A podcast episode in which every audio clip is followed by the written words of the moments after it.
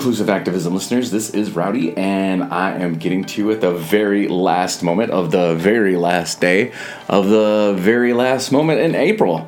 Uh, it's not like midnight, but it is 1:20. So, you know, I'm I'm getting close there. Uh, so, thank you for tuning in. I got an interesting podcast for you, and I'm interested to talk about it. But I'm wondering how it's going to go with you, and I'm wondering what you're going to think of me, especially because we're going to be talking about speciesism and what is speciesism, and kind of like the idea of like how speciesism connects to indigeneity and how it infects, well, how it how it's a form like it, how it makes colonization like a thing, and then it'll also talk about how it starts to like help us really unpack indigeneity. so let's get started. What even is speciesism? Speciesism is like an egotistical worldview. Uh, what we'll do is you'll like trying to think of like a pyramid and what's at the top of the pyramid. Of course, humans and males and white males and rich white males. Like you know when we're thinking about who's at the pinnacle of this pyramid. So when we're illustrating this socially socially constructed hierarchical worldview within Western culture, we emphasize the need to engage with this anthropocentric worldview. That is one that takes humans as the reference point superior to everything earthly, and how that worldview is constructed and maintained. In the context of schools, educators can play a vital role in challenging this egocentric worldview that reflects our culture's extreme anthropocentrism. They, like, so educators, us, like people that are inclusive activists, we have the ability and arguably the social and ethical responsibility to work towards preparing global citizens where diverse communities of human cultures understand the need and potential for deconstructing, then reconstructing this problematic and currently dominant worldview.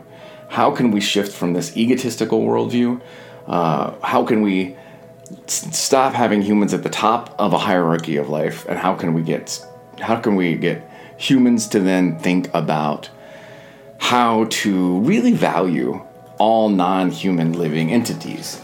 So when we're talking about the speciesism concept, like really getting a sense of what is the problem when we really have humans at the top and we're not really understanding what does it mean what does it mean for us that we're not like thinking of the other living beings on this planet as equal to us? So to anchor this a little bit more i'm going to go to one of my favorite sites. Uh, i like this site. I think it's pretty good. I think it's actually pretty accurate. And so i'm going to use it uh, I'm going to Wikipedia about speciesism. Speciesism is used in a philosophical way regarding the different treatment of individuals and the different treatment of different species. The term has had several different definitions within relevant literature.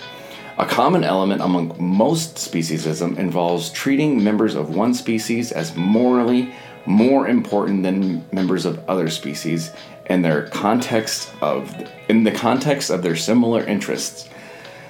Some sources specifically define speciesism as discrimination or unjustified treatment based on an individual's species membership, while other sources define it as differential treatment without regard to whether the treatment is justified or not. So there's this cat named Richard Ryder who coined the term and defined it as prejudice or an attitude of bias in favor of the interests of members of one's own species and against those of members of other species. Speciesism results in the belief that humans have the right to use non human animals, which I would also go on to move to non human plants, which would go on and move to non human, uh, like mushrooms, non human rocks, non human bodies of water, anything with a potential ancestral spirit that is not seen as animate or important or lifelike.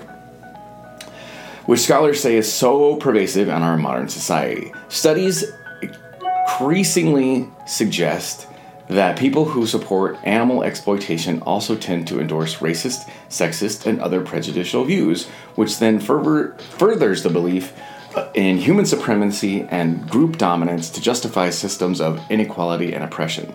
So, again, you can see right there why I think that's important. So I'm going to read that back one more time. Studies increasingly suggest that people who support animal exploitation also tend to endorse racist, sexist, and other prejudicial views, which furthers the belief in human supremacy and group dominance to justify systems of inequality and oppression.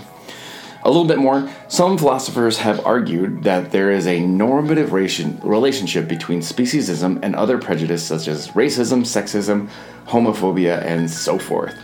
As a term, speciesism first appeared as a protest against animal experimentation in 1970. Philosophers and animal rights advocates state that speciesism plays a role in the in animal industrial complex, including the practice of factory farming, animal slaughter, blood sports like bullfighting, rodeos, the taking of animals' fur and skin, the experiment and the experimentation on animals, as well as the refusal to help animals suffering in the wild due to national process, natural processes and the categorization of certain species as invasive and then killing them based on that classification. They argue that speciesism is a form of discrimination that constitute that cons- constitutes a violation of the golden rule because it involves treating other beings how they would want to be treated because of the species they belong to. So again, when we're looking at this idea, it's not a new idea. It's been around for a while, but really understanding this idea and how it kind of comes back to us as inclusive activists, I think, is really important because when we start to look at like um, the fact that like some like basically the more utility an animal has to humans, the higher on a life hierarchy that animal resides, right? So we will eat cows. Well, here's a great one. We will eat cows, but we don't eat horses. Except we do eat horses because we don't know about the gelatin thing. Um, gelatin's made of connective tissue and horse hoof. Um, but like we can like we use horses, so because it has more utility to human beings, we see it as higher on this hierarchy of life, and it means more to us. Like uh, again, like we like monkeys, primates, you know, we think they're cute and things like that. You know, there's only certain animals that we eat, and two, even with the animals we eat, we we change the name of their meat, right? It's not we're not eating pig, we're eating pork. We're not eating cow, we're eating beef, right? And that distancing of the animal's suffering and spirit and what it's done to help and support us, I think is really important. And, and another thing that I think is really important to look at is like who, when we're looking at animal, like animal industrial practices, animal processing. What a nice like term for such a horrific sounding for what is actually a truly horrific thing. Like who works in factory farming? Generally speaking, it's poor people of color. Uh, who works in like meat processing facilities? Again, what a great name for something that's so horrific uh, again, poor people of color or rural rural white people, right? Uh, like who does the animal slaughter? Um, and what is it? What's the cost on the humanity of the person that has to do that animal slaughter? Um, what does like watching or being engaged with blood sport like bullfighting or rodeos or dogfighting or cockfighting like what does that do to the humanity of the person that puts those two living beings in conflict with one another and hurts them and I think recognizing that speciesism has something to do with our distancing, our own distancing from our own practices of humanity is something that's really important. Now, I know this is going to be problematic, and I'm sure a lot of folks are going to look at me and go, well, Rowdy, like, you're not a vegan, you're not a vegetarian, like, aren't you a hypocrite? Well, I would say, yeah, to some degree, if I was going to be honest with you, I am a hypocrite in some ways because, like, I still will eat some meat that is more used. Uh, you know, like I wish there was more cruelty-free meat available um, because you know I would like to like I would like to see us use more practices like that, not just for the people involved, but for me, because I'm sure there's a moral cost, some type of humanity that wears away at me because of that thing. But then two, I think things get complicated when you look at like vegetarian or veganism, because I think there's an assumption that like you're not involved in the process of other sentient beings' pain or other beings' pain uh, when you're a vegan, right? Like when you're going around and you're you're doing when you're plowing up crops, you're killing all types of worms, killing all types of bugs, killing all types of snakes. There's like animals under there that are getting killed when you're eating like this organic stuff, and there's pain that's happening in that thing. And two, the the microplants around the plants that they're trying to keep alive, those you know only certain animals can eat those things, and then they'll also try to keep those animals away from those things. So like it's really hard to honestly eat anything and not be involved in the suffering of something else that lives and breathes. And two, I don't know that things even have to live and breathe to be valued. Um, like I think rocks have some type of sentience and presence to them because like rocks can become dirt, and like dirt, I think has a vivacious vividness to it too when you consider the life that comes from dirt. Like water, we don't value water we don't value bodies of water or give them a sense of sentience. Um, like, you know, we least used to not be that way. We used to not live that way. And when we lived in a world where all things were seen as sentient and as important, I think we lived in better relation to one another. And I think we might have lived in better relation to us and all of our relations, right? But it's really hard because when we think about what or who are, we, are we really related to, like yeah we might include our pets within our family circles but shoot sometimes we don't even consider friends in our family circles which is funny because like i think a lot of people have had the experience of being adopted by adopt you know like not not paperwork legally adopted but like adopted by another family member. A family member that treats you treats you as one of the own one of their own when you're in that space. Um and I think what speciesism needs to do and recognize is that this hierarchy of life is problematic and important to see and recognize. Because when you're when you're towards the top of the hierarchy of life, like it's easy for you to hurt or cause pain or not care about the suffering of anything lower on that hierarchy. But because you're willing to engage in, if not tacitly endorse with your silence, the suffering of anything below you on that uh, pyramid of hierarchy. What's hard is you also have to recognize you're not truly at the top of that hierarchy pyramid either. And again, I'm not just talking about race, I'm not just talking about social class. Like, we've created a hierarchy in every way or space in Western society. And, you know, when people think like who's in the top of the hierarchy, I think sometimes people think politicians but even then, I don't know that politicians have enough power to be considered the top of the hierarchy because some politicians are just puppets for billionaires or groups of elites that kind of control those forces, right? So, what is hard when we start to take into to account the suffering of non human uh, beings when we're thinking about speciesism, we become aware of the fact that we are not at the pinnacle of this pyramid and when we're not at that pinnacle of this pyramid, then our life doesn't necessarily matter too. I think I've talked about this in another podcast. Part of the reason why I think the US has such a hard time with just being able to say Black Lives Matter is because we have to then recognize our life doesn't matter that much either. Not on a hierarchy of life. Like even me, I mean, I make pretty good money. if I'm not like lower upper class, then I'm upper middle class for sure.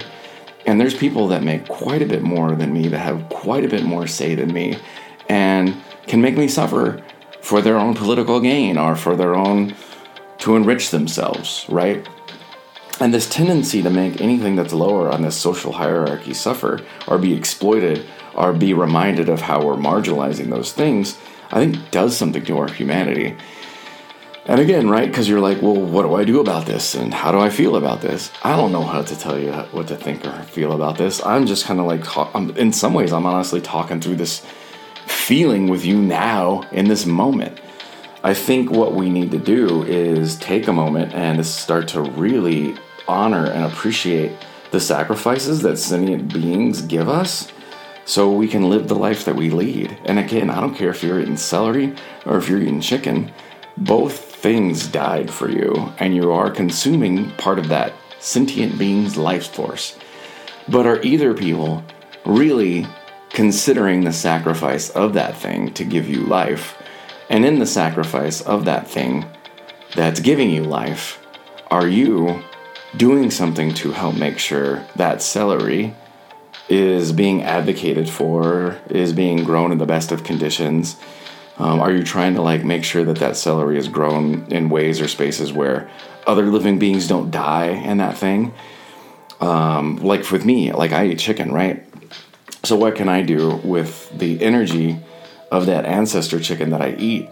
Like perhaps I can like take my time and energy and recognize like how cruel chicken processing is, and I can advocate for um, less animal cruelty in the food industrial complex, right?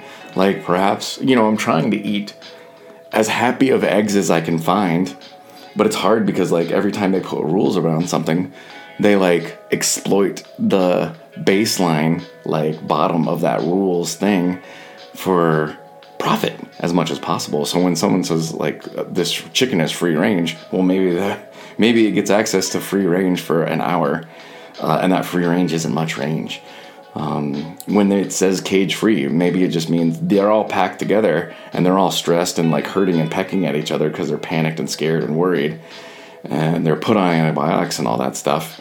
So yeah, they're not in a cage, but like they're still stressed and panicked and like having problems. And again, we're not thinking like what happens.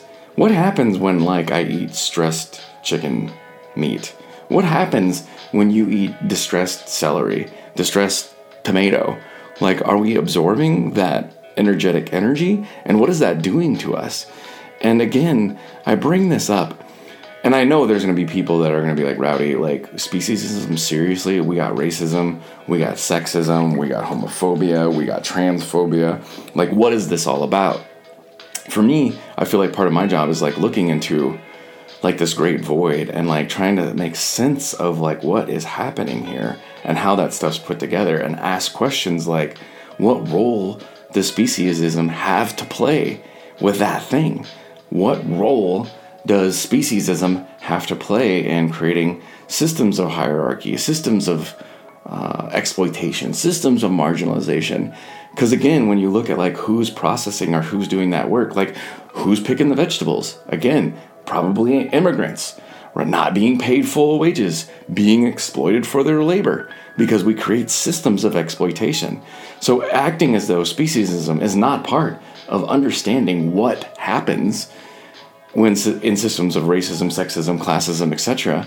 Like we're not seeing that the suffering is not just in the animal, the suffering is not just in the plant, the suffering is not just in the animal we drive to extinction with uh, trying to make houses or clear enough land so we can eat hamburgers enough for ourselves. It's really looking like how does this stuff interconnect or intertwine all together, and really deeply thinking about how you and I play a role in that process. Because again, our tacit silence is acceptance of this thing. And the more and more I talk about this and the more and more I think about it, the more and more I feel like I want to do something about it. I feel like I need to take better action with it. And I also need to like be in better relation with my food. Like I need to slow down every time I eat and give thanks to the rice, give thanks to the mushroom, give thanks to the chicken uh, that suffered for my ability to survive. Because, um, you know, in nature, things eat each other. And that's a, a horrible truth. But we are finding and learning that sometimes it's not always like a brutal, painful, like giving up of one life for another. Sometimes it's a surrendering of one for the other.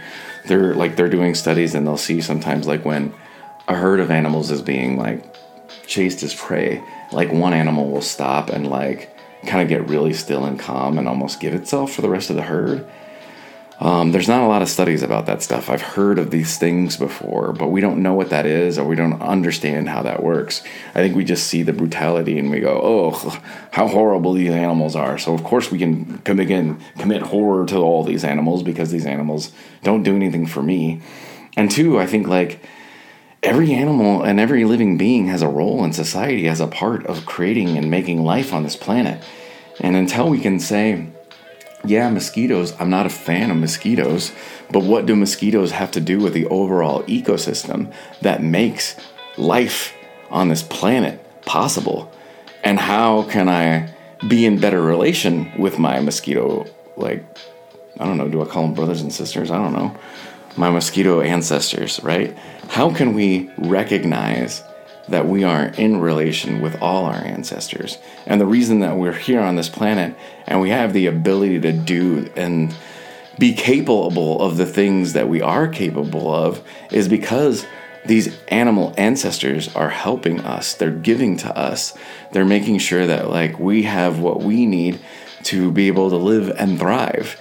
But then we need to recognize that we are interdependent with those living ancestors and non sentient ancestors like rocks and dirt and bodies of water and etc. Right? How do we be in better relation with all those things? How do we be the ancestors? How do we be proper ancestors to those non to those to those non-human beings, to those non-sentient ancestors? How do we be better?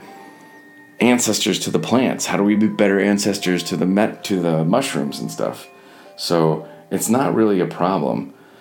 Um, it's really recognizing that we need to like kind of figure out what are we going to do about this thing. So with that, I don't have much to much else to share with you. Um, this is one of those like things that I think you have to sit with and really dwell on because I think sitting with and really dwelling on this is really important because we are complicit in this hierarchy called speciesism. And I think like there's things that we could do about this thing and be aware of. And so recognizing and seeing that I think is important uh, because it exists and it's there. And I kind of wish it wasn't there. And I really wish it wasn't a deal. But I don't want to not tell you something that I think will make you a better human being too. I think seeing and recognizing that is important as well. So, what did we talk about today? First off, we talked about speciesism. It's this hierarchy of life that we put everything on. We talked about some of the background and the concepts that were related to speciesism and kind of how that stuff works. And then lastly, we talked about how we aren't complicit with that. And even in being complicit, some of our humanity is perhaps getting worn away a bit in that process. And seeing and recognizing that tendency I believe is incredibly important to see and understand and own. Because it's not just about recognizing that like we allow it to exist but our complicity also somehow it all it it wears away at our own humanity.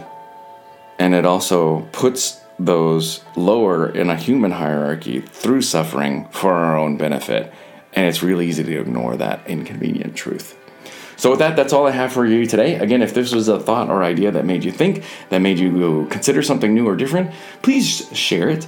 Uh, maybe rate and review the podcast. It's been a minute since the podcast has been rated or reviewed, and I would appreciate seeing or hearing that thing. So, with that, uh, if you have a thought or idea that you want to share with me, you can email me at inclusiveactivism at cox.net. Uh, you can keep track of what's going on with me at inclusiveactivism.com, or you could look at me, look up Rowdy Duncan and LinkedIn. If you're curious to know more about me, Google Rowdy Duncan. I'm the only dude that comes up, and most things are about me when you look at that thing, and we can be in better relation by you just doing those things. And really, in all honesty, what I'm trying to do when we talk about stuff, even difficult stuff, is recognizing there's a way to do something better and differently. There's an opportunity in being in better relation. And when I come up with a thought or an idea, even if it is a hard thought or idea, I'm going to tell you about it because we all need to be better humans as well as better all our relation ancestors for all living beings. And with that, uh, I ask you to have a wonderful day. Uh, hug and love on somebody. Appreciate the ancestors that passed for your sustenance to feed you. And we'll talk to you next month. Take care. Bye bye.